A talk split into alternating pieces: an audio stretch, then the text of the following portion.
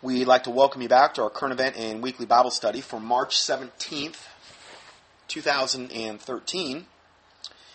And the next report is entitled The New Pope Tied to Argentina's Dirty War. So we're going to be looking a little bit more at Bergoglio, the new pope, and see what, you know, what kind of baggage he brings to the table here. So, this Pope Francis I, or formerly known as Jorge Mario Bergoglio, the former Archbishop of Buenos Aires, who was elected Pope by the Papal Conclave on Wednesday, was intimately involved in Operation Condor's dirty war in South America. A product of Chile's DINA secret police and five other national security states in Latin America Argentina, Bolivia, Brazil, Paraguay, and Uruguay, Operation Condor was an intelligence operation designed to monitor, assassinate, and disappear leftist dissidents who threatened the bankster economic operation underway in South America. So this is what good old Mr. Bergoglio was all slimily yoked up with when he was in Argentina. Okay? And again, yoked up with the banksters and, and this type of thing. So here we have a picture of Cardinal, when he was Cardinal Bergoglio, giving communion to Jorge Rafael Videla, who was the bu- brutal Argentine dictator. But he could go and get a little dose of bro cream religion, get his little wafer, and maybe go to confessional, and everything's good, you know. And then you can go out and just live like the devil for another week.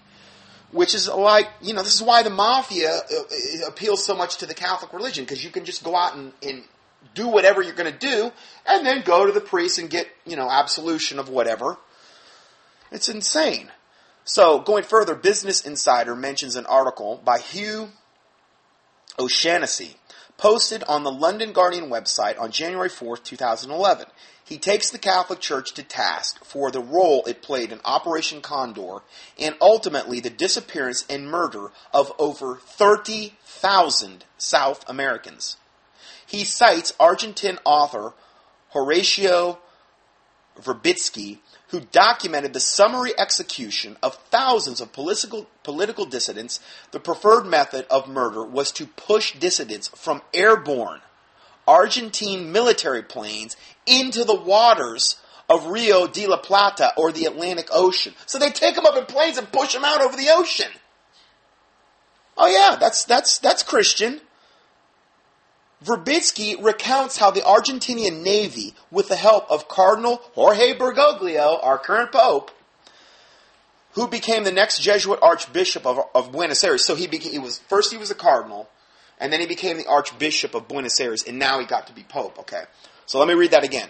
Verbitsky recounts how the Argentinian Navy, with the help of Bergoglio, and now the current pope, hid from a visiting delegation of Inter American Human Rights Commissioners the dictatorship's political prisoners.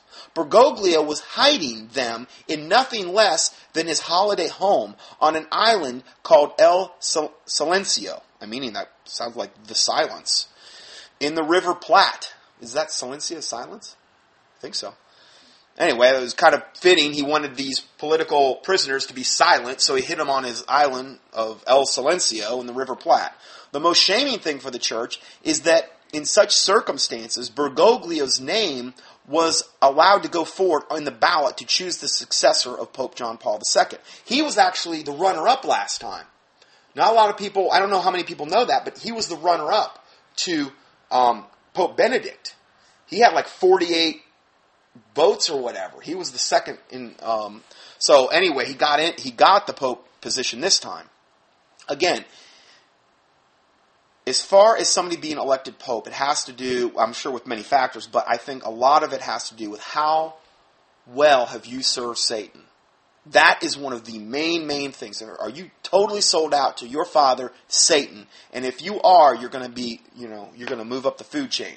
So, my comment. This is not surprising as Bergoglio proved he could play ball with Satan and was rewarded for his service to the beast and is now being rewarded by an ever is now being appointed as the pope, okay?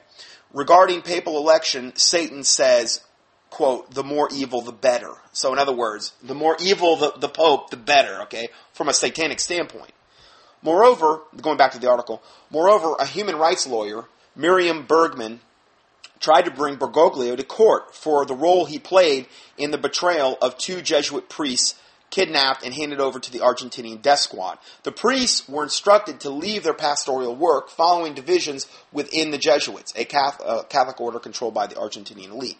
These Jesuits made the fatal mistake of criticizing the Catholic Church and its close relationship to the military.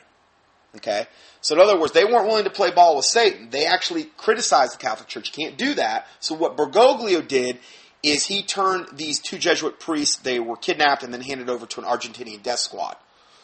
So that's what he did. Bergoglio twice invoked, when he was taken to court about this, Bergoglio twice invoked his right under Argentinian law to refuse to appear in an open court. And when he eventually did testify in 2010, his answers were evasive. If he had nothing to hide, why, were, why was he evasive about it? So, um, Bergoglio then headed up the Catholic Church during the successful effort by the globalists to dismantle the, Argentini- uh, the Argentinian economy. So he was heading up the Catholic Church during this time that these globalists were d- dismantling the country. The country's military, military dictatorship was supported by Wall Street bankers and David Rockefeller. The IMF and the World Bank wrecking ball accomplished its task in South America with a predictable result massive misery, poverty, malnutrition, and death. And good old Bergoglio was right in the middle of all that, doing his satanic part. So, again, I, I, the Bible says a, a tree is known by its fruit. And this is what we're looking at here. Next article. Uh, a a suspected criminal has just been rapidly elected as the new pontiff of the Roman Church, being the first Jesuit in history to head the papacy. Former Cardinal and Pope elect Francis I, Jorge Bergoglio, is accused of helping to kidnap opponents of the Argentinians' military junta during the 1970s Dirty War, and also of baby trafficking by lawyers and members of the Plaza de Mayo of Human Rights Group. Um, so this guy's had a lot of of this of these allegations way before. I mean, going all the way back to the seven, 1970s. Uh, in a in a article that appeared in the Los Angeles Times, April 17, 2005, it was entitled Argentinian Cardinal, this is Bergoglio, named in kidnapping lawsuit. Besides his personal alleged criminality, Bergoglio, as a Jesuit, represents the most the group most responsible for the centuries old crimes against humanity and genocide for which the superior the Jesuit superior general was found guilty on February 25th alongside with Joseph Ratzinger and other Vatican officials. Now, if you go back 2 weeks ago, I got into the organization that was actually indicting trying to indict Ratzinger, Pope Benedict and other Vatican officials on all of these horrific genocidal crimes they've committed, okay? This is the same organization that I'm quoting from today. This is their newest press release.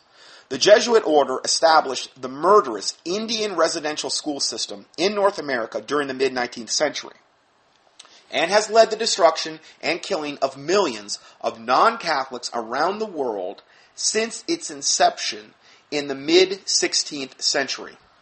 And there's, you know, there's no debate on that. They, they, just look at the Inquisition.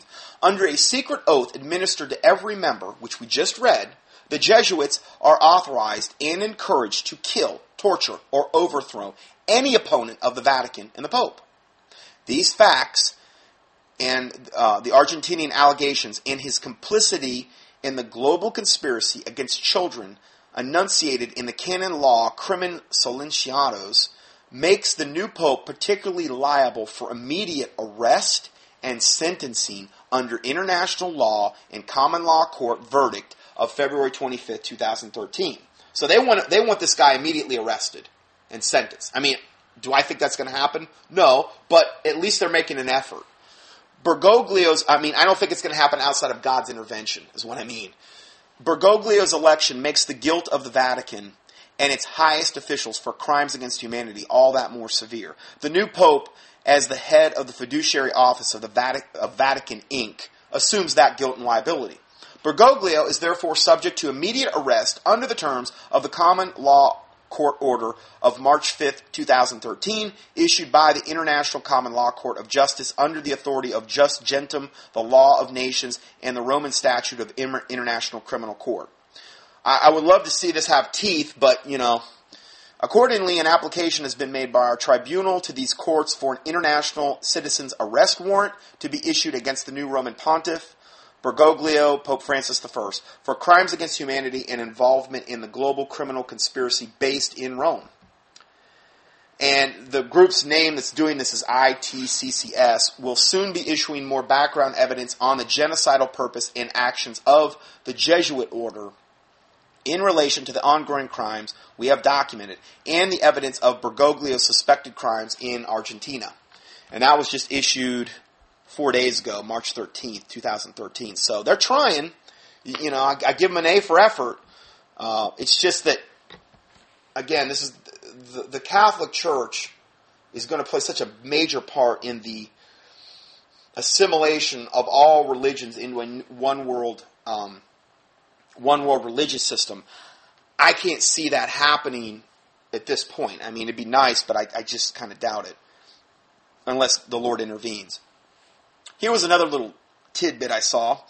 Um, a historic palazzo in Rome, this is another story, that houses a key Vatican department, is also the home of a well known gay sauna. The, I call it unholy see, paid 20 million euros in 2008 for about 20 apartments in this building for the Congregation for the Evangelization of the Peoples. That's their, this is this wing of the Vatican that is actually in this palazzo that also has a well known gay sauna in it. You know, there's no contradiction there. It's Prefect Emeritus Cardinal Ivan Dias is one of the priestly residents and proximately to the Europa Multi Club, billed as Italy's top gay sauna, and has drawn comment due to the Vatican's strict stance on gay partnerships. The, the, the facility, the gay sauna, boasts a Turkish bath, Finnish sauna, whirlpools, and massages. Also on offer are called bear parties, which are advertised on its website with a video of a man stripping down before donning clerical attire. And I couldn't even say the other stuff they do there that they openly admitted to. I had to like cut it off. A guy in a bear outfit that strips down to clerical attire? Oh man. Anyway, they're in the same building. I guess there's no contradiction there. Well, it really shouldn't with the whole pedophile priest thing. It's kind of match made in hell. So, let's totally shift gears now, and we're going to go, now go into the whole situation in North Korea, which is also a real powder keg that could potentially happen here.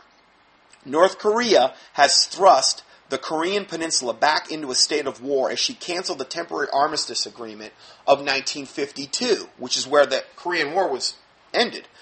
So, what does the Illuminati plan say about Korea?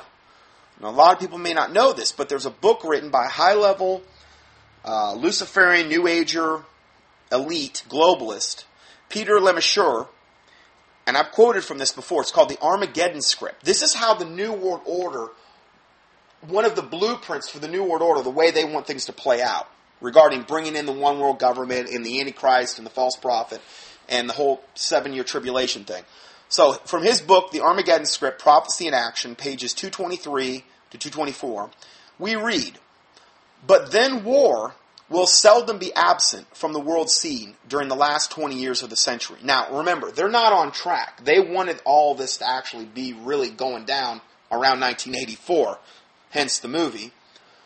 They're behind schedule, okay? At least 10 years, if not more. But at the time of the writing of this book, the war will seldom war will seldom be absent from the world scene during the last 20 years of the century. There will be numerous local conflicts in the Far East, the Middle East, and Africa.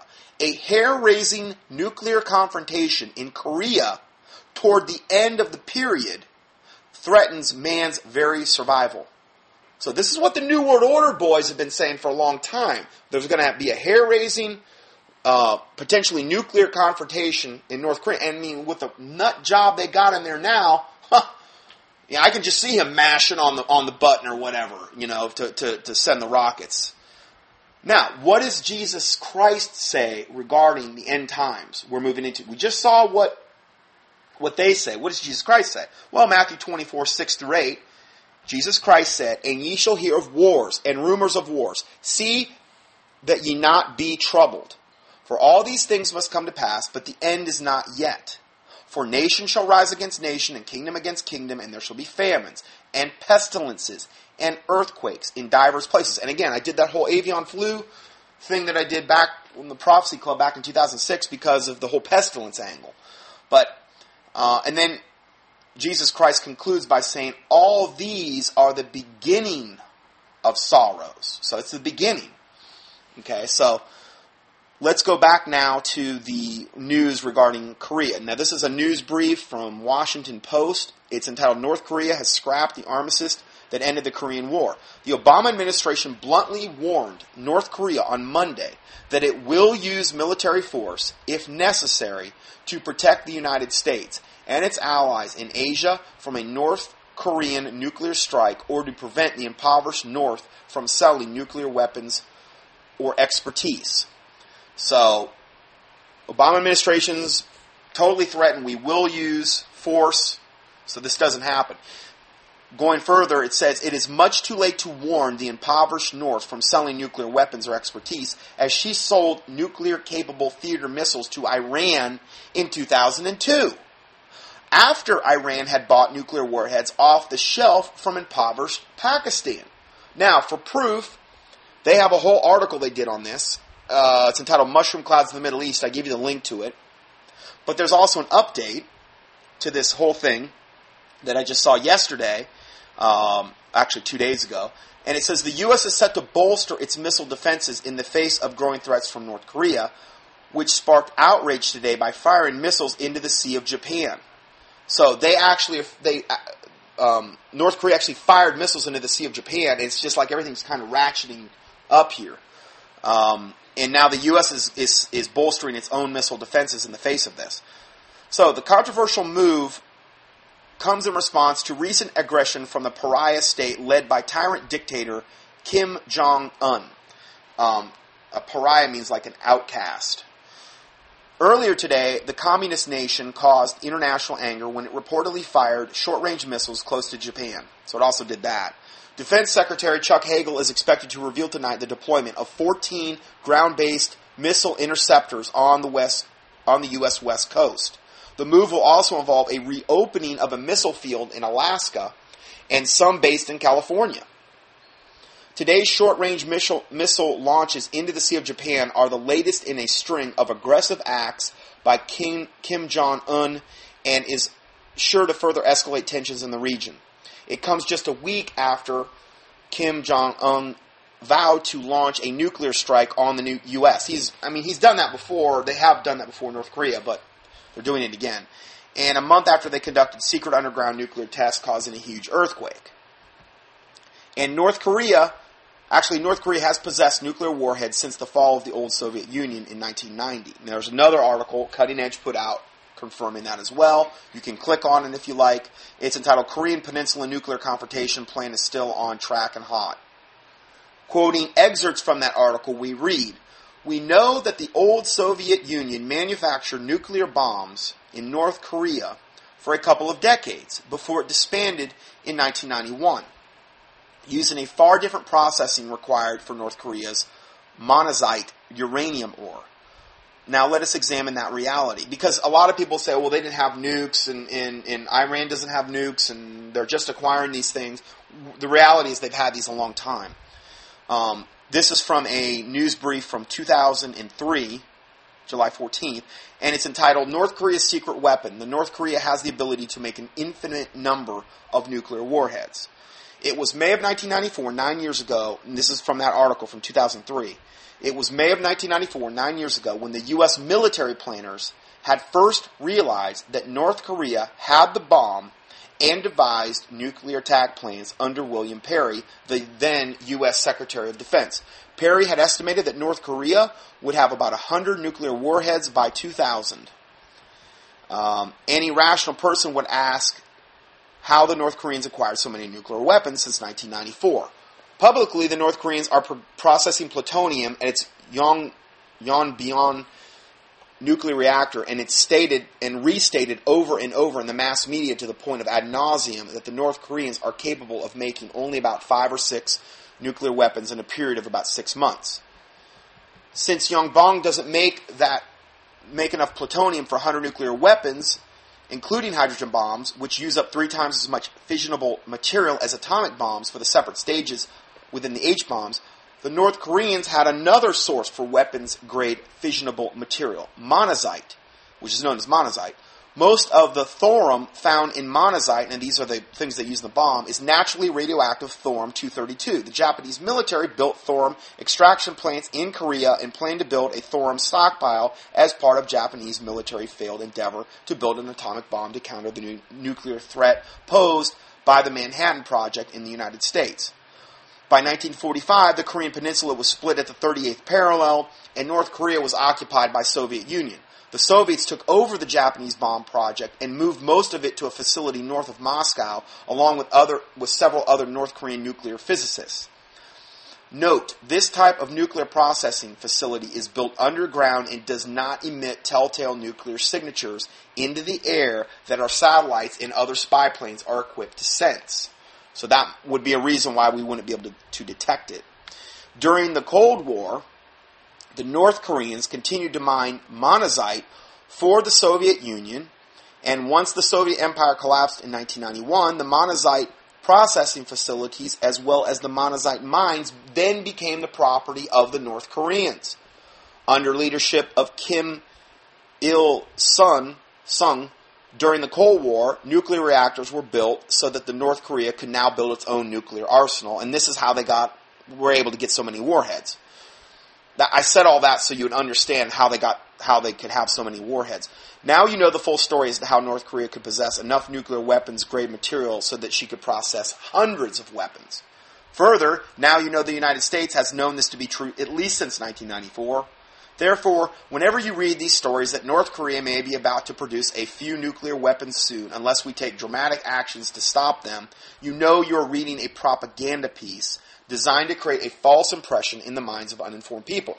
Now, why would they do this? Well, okay, if they can create this crisis like Obama does, oh, Iran's going to be nuclear capable in a year, we got to do something now, we got to do something now. Well, if they can create this crisis in the minds of people, then they can get whatever they're they're trying to finagle themselves to get. Now, that's why they do it to create the crisis. It's it's the whole Hegelian dialectic, you know, cause effect and that type of thing. So returning to our featured story, again, only to discover that our government is telling the same old story. Quote, the, the North, North Korea has tested three nuclear devices and is assumed to be gradually perfecting the technology to deliver a nuclear warhead far from its own shores. Going back to the cutting edge report, it says gradually perfecting technology. North Korea has possessed hundreds of nuclear weapons since 1994. Just as the Iranian rumors of war scenario, uninformed Americans have been told repeatedly since the summer of 2003 that Iran is close to perfecting the technology to make her own warheads. Being close for nine full years is not close at all. This is just a, mon, a, a monotonous refrain. Both North Korea and Iran have possessed a lot of nuclear weapons. North Korea since 1994 and Iran since 2002. But again, anything that comes out of these politicians' mouth is typically some type of lie on some level. So you just can't believe anything they're saying. Uh, yet, just this last Thursday, the leading report on Drudge broke entitled, and I put this in here, War Drums, Obama says Iran one year away from the nuke. And they've had it since at least 2002. And again, I've reported on this many times as well.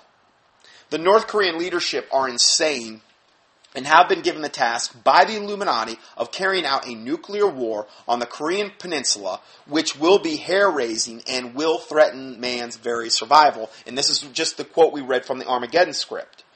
I believe this North Korean act of revolting, revoking the temporary armistice agreement of 1953 is a very somber moment in the carrying out of the Armageddon script scenario. On Monday, the rising tensions on the Korean peninsula were underscored by the North's announcement that it had completely scrapped the 1953 armistice. The armistice has kept a shaky peace on the peninsula for 60 years, and the North Korea's apparent withdrawal, coupled with its severing of communications hotline at the demilitarized border Monday, makes it much more difficult for South Korea and the United States to prevent and resolve disputes with Pyongyang. Pyongyang. At this moment, all parties involved on both sides of the original Korean War are now officially back to war. This moment is somber and should be regarded as such. Do I think an all out nuclear war is imminent? And this is cutting edge talking.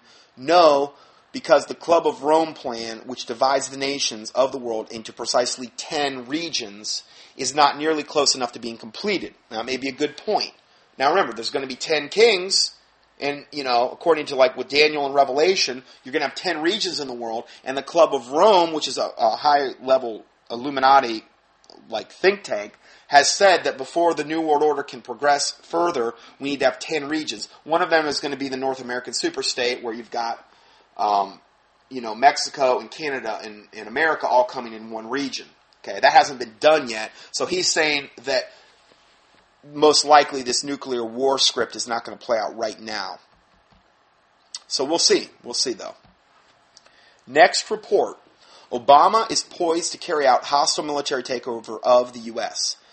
It says, I've been told by a number of people that it would be impossible for any person to stage a military or hostile takeover of the United States. Ten years ago, I would have agreed with them, but not now. In the past year, President Obama has taken a number of actions that, when added together, clearly indicates his plans for a military or hostile takeover of the United States.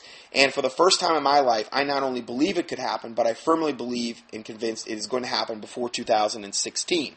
Uh, personally, I'd be surprised if we had that much time. But to begin with, Obama has been tailoring the U.S. military to his personal agenda. He is filling the ranks of military with gays and lesbians who will now follow him to any extreme because he is their champion. He has all but shackled the chaplains from preaching Christianity to the troops, who, by the way, aren't even allowed to have Bibles in some areas in the Middle East or any other semblance of Christianity. For the military coup de grace, he has been tailoring his top military leaders by asking if they will willingly shoot Americans. And I've reported on this. It's one of the criteria. Those that answer yes are put in key military positions, while those that answer no are basically seeing the end of their military careers. They're being told, okay, you, you need to go, you need to step down. Next, the Department of Homeland Security has been stockpiling millions of weapons and billions of rounds of ammunition, which is fact, it's been verified. The federal government has even has NOAA the weather agency stockpiling weapons and ammunition, and they aren't going to be using it to predict the weather. This is an unprecedented in American history and has no purpose or basis other than the use against American people. The massive push for gun control has only one purpose, and that is to disarm the American people. There are more guns in private ownership than there are in the U.S. That would make a hostile takeover much more difficult, costly, and time consuming. However, the stockpiles of weapons and ammunition are just for that purpose because Obama knows that there are a lot of Americans who will not give up their guns so easily. Attorney General Eric Holder has already warned, warned gun owners that you need to cower like smokers. I mean, I guess the people that smoke, they're, they've demonized them, that type of thing. One of the problems with the guns in the hands of the people is that the government doesn't know where they all are. That's why they're pushing for complete gun control registration and background checks for everyone who owns a firearm, regardless of any grandfather clauses. Under Obamacare, they are pushing doctors and medical staffers to gather information on their patients as to whether or not they own a gun. Under the National Defense Authorization Act, the federal government has the legal right to indefinitely detain anyone they deem to be dangerous to the country. They do not have to produce any evidence. They do not have to obtain a warrant. They do not have to give you right to an attorney. All Obama or Eric Holder have to do is say you are a threat and that that could be the last anyone sees of you or uh, for who knows how long. Obama has also issued an executive order that gives him absolute power and control over all means of communications for any reasons, including an emergency, in any emergency. The executive order includes all television, cable, radio, internet, and cell phone communications. Lastly, Obama is already placing drones in the skies over America. His chief puppet, Attorney General Holder, has ruled that not only are the drones legal, but that Obama also has a legal right to use them to shoot Americans, to kill Americans on American soil. when you put all this together into one package, it's obvious that the stage is set for Barack Hussein Obama to use force in a hostile military takeover of the U.S. All he has to do is to, to declare a state of emergency, most likely prompted by an, a forced economic collapse.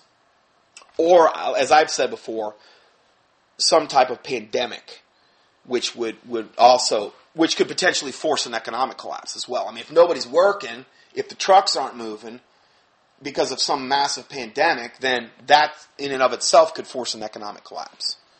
And in that environment, I believe people would be much more readily ready to give up their guns in exchange for some supposed cure, which is probably going to be nothing more than a curse and a needle, you know, with the vaccines that they're going to offer. I went over that many, many times. So I just feel like that would be from a satanic standpoint, they would they would have a lot less trouble with that scenario than they would just coming busting down your door to get your guns.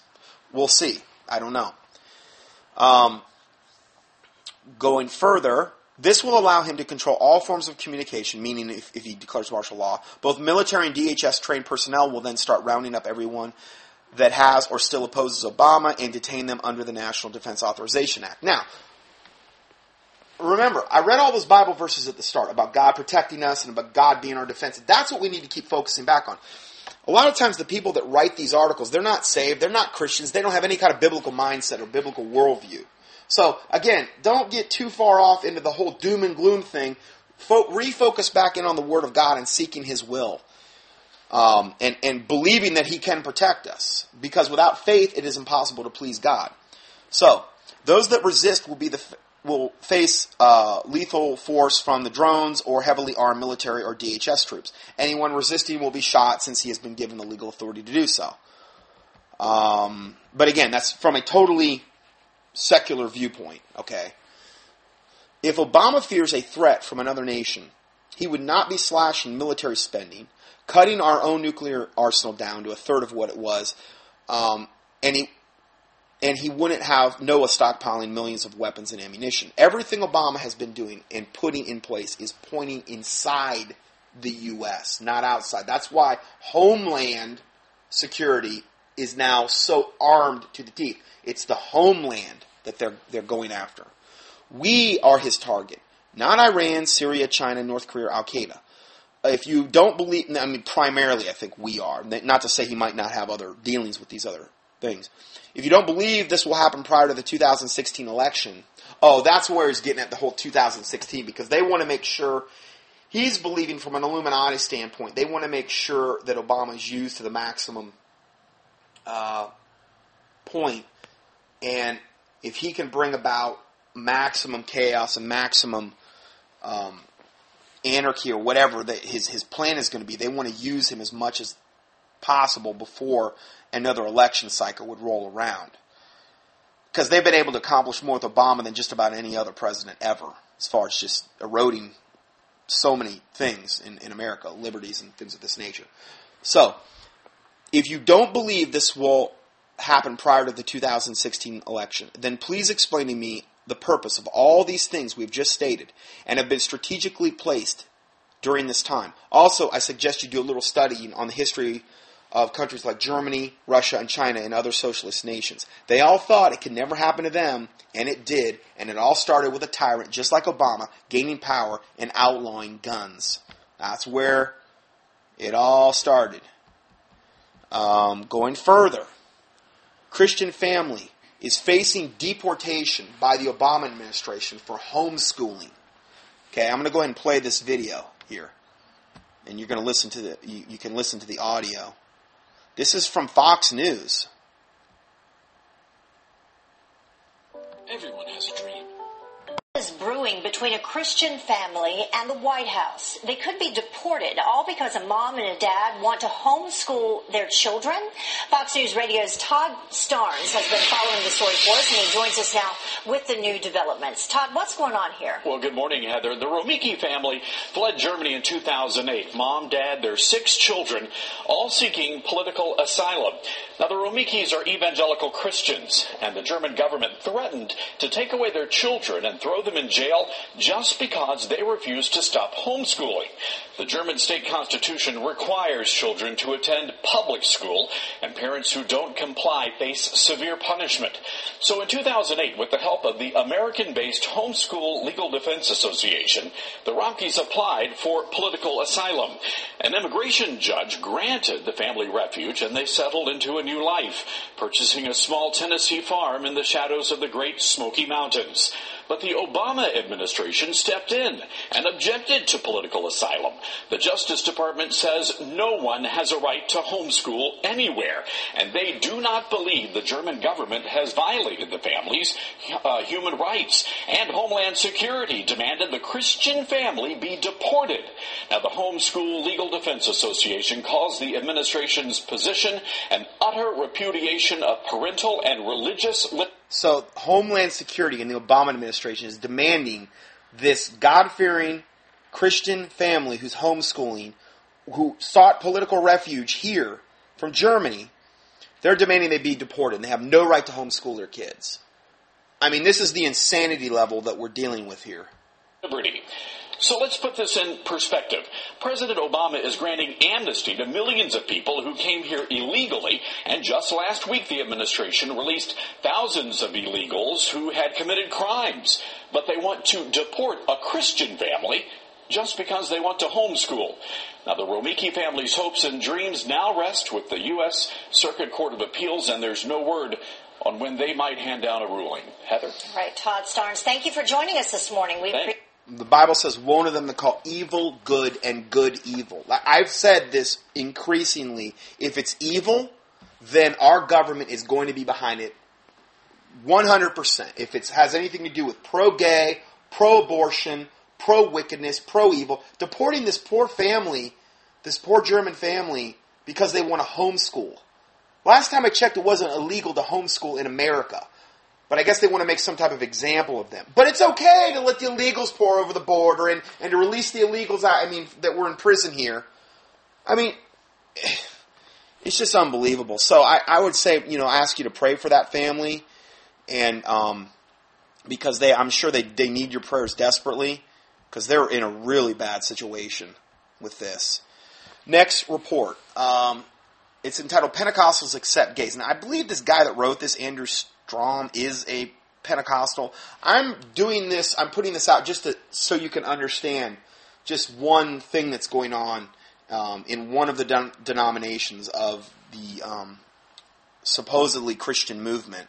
It all started in 2009 blog post reported by Rob Buckingham, pastor of a large Pentecostal megachurch called Bayside in Melbourne, Australia. His blog post was entitled, Is Jesus Anti Gay?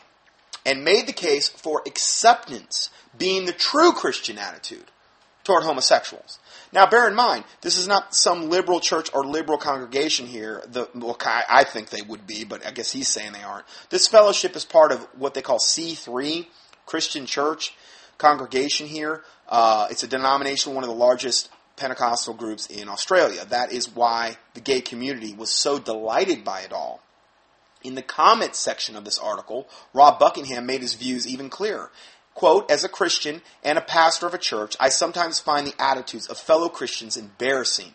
So he would be embarrassed of me because I've done all type of teachings exposing the whole gay sodomite agenda, and I just quote what the Bible says. It's really doesn't. My opinion's really irrelevant. All it really matters is what the Word of God says. So he goes on to say, we have a number of gay men and women in our church, and they are accepted just as as they are, just like everyone else is. Oh, I guess he doesn't really mind about the devils and demons they're bringing when they walk through the door. You know, that doesn't really matter, I guess, and that the Bible condemns that lifestyle. So, the, the, guy who's writing the article says, So, are you no longer willing to preach what Jesus preached, Rob, which is go and sin no more? End of quote. No, just go and keep sinning, is what they're preaching, evidently. So, Rob Buckingham later went on to preach a message at Bayside that was entitled, Real Christianity is Accepting.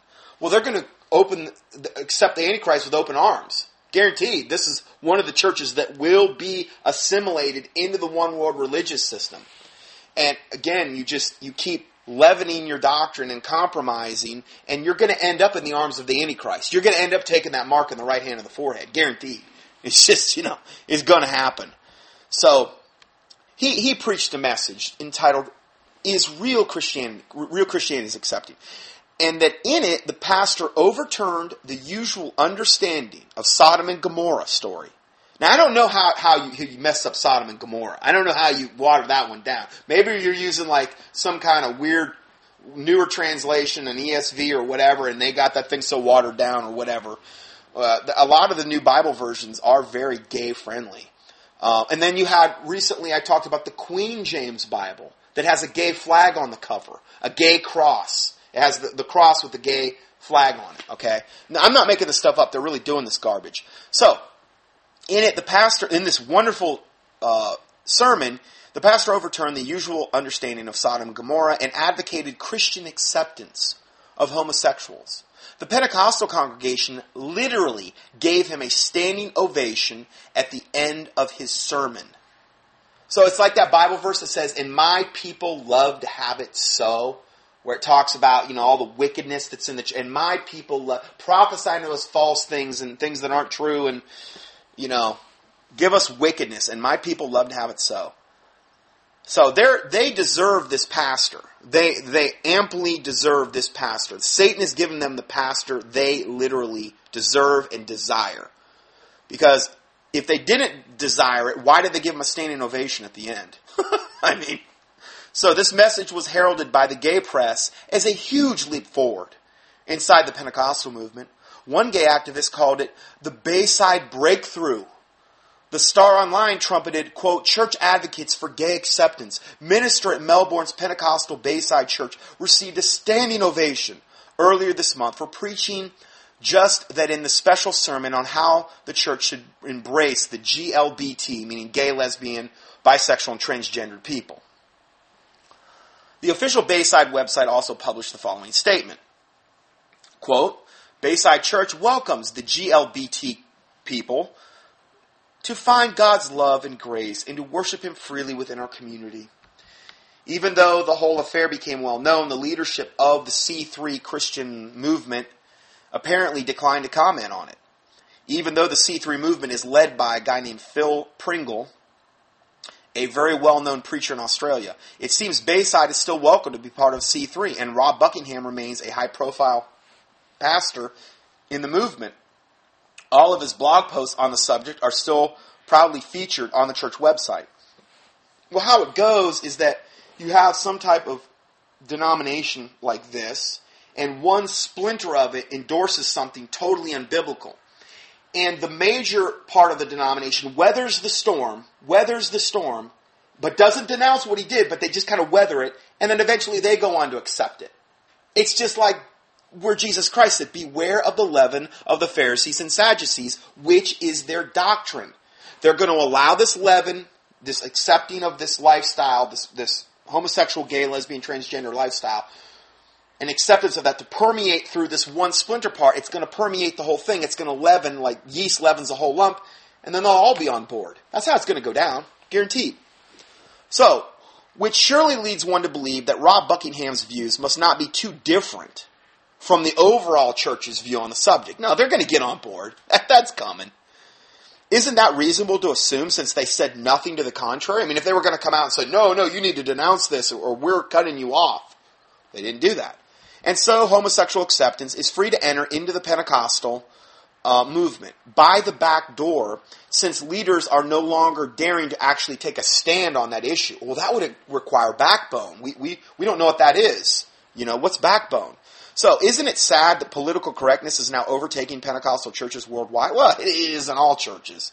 Perhaps the fruit of years, perhaps the fruit of years of no real repentance being preached, um, is this is the fruit the fruit of that. And I have recently heard of large Baptist churches in Australia also starting to heed head in the same direction. Who will stand and defend the truth? And not not only that, but then the whole emerging church movement, uh, contemplative Christianity permeating through almost every denomination that there is.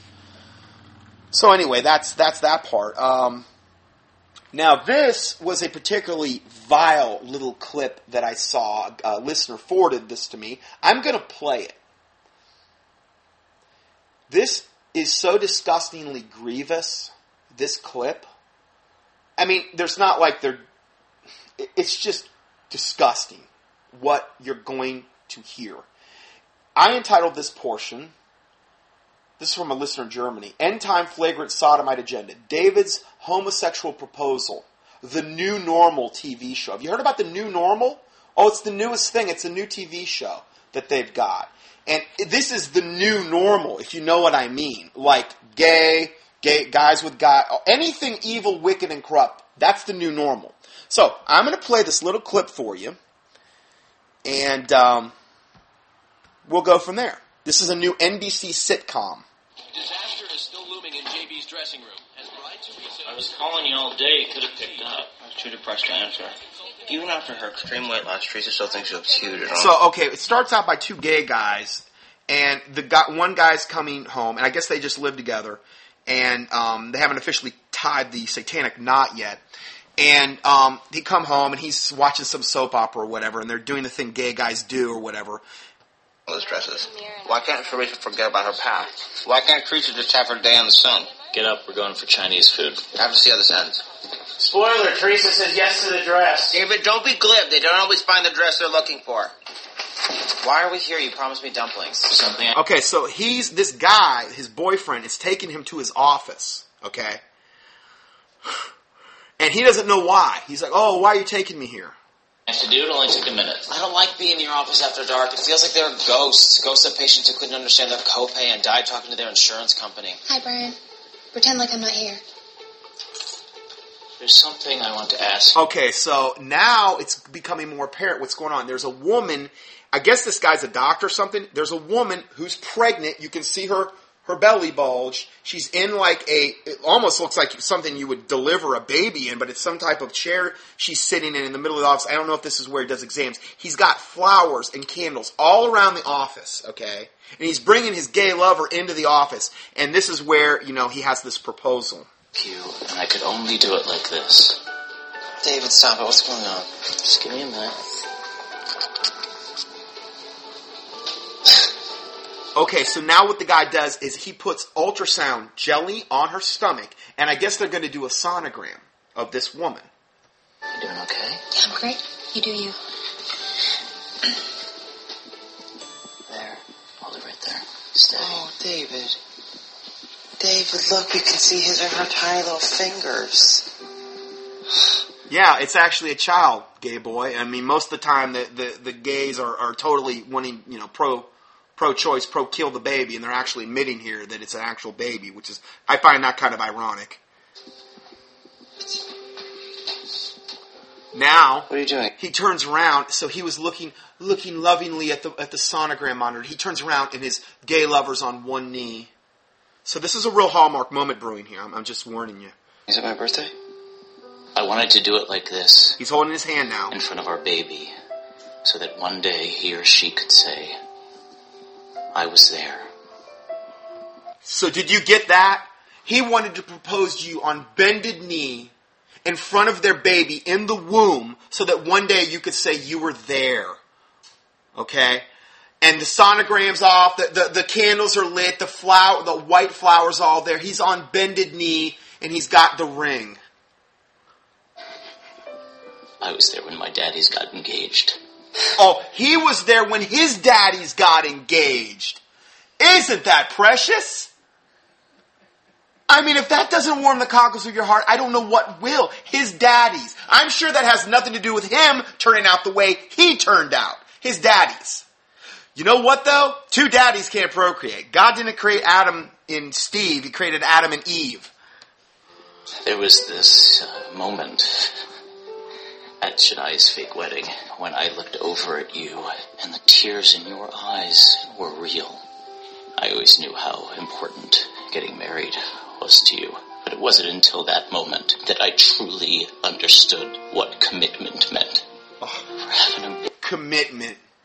Do the stats on the gays. They have the morals. They make, they put alley cats to shame as far as their fidelity issues. They are some of them. I mean, I've, I've quoted the statistics on, on the, the unbelievably horrific statistics on the whole passing of, of the sexually transmitted diseases and the whole, how they go on and cheat on each other. I mean, it, it's unbelievable if you run into the statistics. But this is evidently a, a different case here.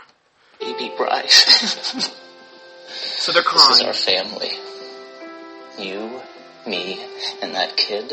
Yeah, unfortunately, uh, it- it's it's such a it's such a telling thing because it's like they cannot procreate on their own. They've got to have a whole other outside woman willing to have a baby for them in order for them to carry on their whatever they're going to carry on, their family. It's not natural, in other words. Family is the ultimate commitment. Getting married, it just seems, I don't know, easy. But you don't believe in it. But you do. And I believe in us.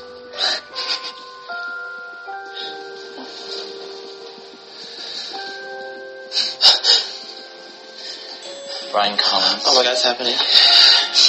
Will you do me Oh, this is the big moment. The rings got it's it's one of those ring pops too. It's it's even try to make it more cutesy, I guess. The the the ring pops you that are like uh, like a lollipop. Anyway, he's putting that on there, and, and now he's proposing. the honor of being my husband? Oh, Yes. oh. Now they're now they're in a, the, uh, passionately kissing. So that was yeah, that was the new normal. That's just one clip of that abomination of a TV show given to us by Hollywood, and um, you know, that's that's what we're dealing with here. We get it, Jennifer Garner. Sorry, that was probably another disgusting clip from them. Anyway, so yeah, we've got that now. So my, my listener from Germany says this is the new normal. Soon anyone who thinks there's something wrong with homosexuality will be considered mentally ill. Well, they already are actually, from a technical standpoint, or bigots or whatever. Now, hear the word of God, gays, lesbians, transgendered, and bisexual devils. Here's what I would say to you. I, I don't care about my opinion. I say, hear the word of God. Romans 1, uh, 1 26 through 28. For this cause, God gave them up unto vile affections. That's what he views this as, is a vile affection. For even their women did change the natural use into that which was against nature. And likewise also the men, leaving the natural use of the woman, burned in their lust one toward another, men with men, working that which is unseemly, and receiving in themselves the recompense of air, which was meet, which means fit. And even as they did not like to retain God in their knowledge, I mean, the last thing a guy like, a gay guy like that's want to think about is what God. They don't want to think about God, or like the holy God of the Bible. Maybe the big guy in the sky or some liberal version of God, but they don't want to think about what the God of the Bible's like. They did not like to retain God in their knowledge.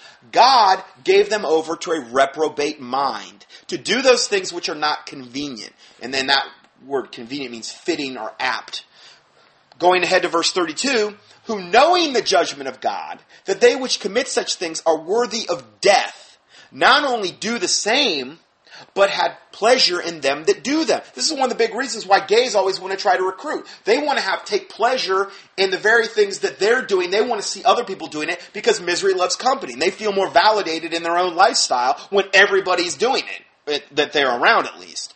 So, what does the Bible say in the Old Testament about it?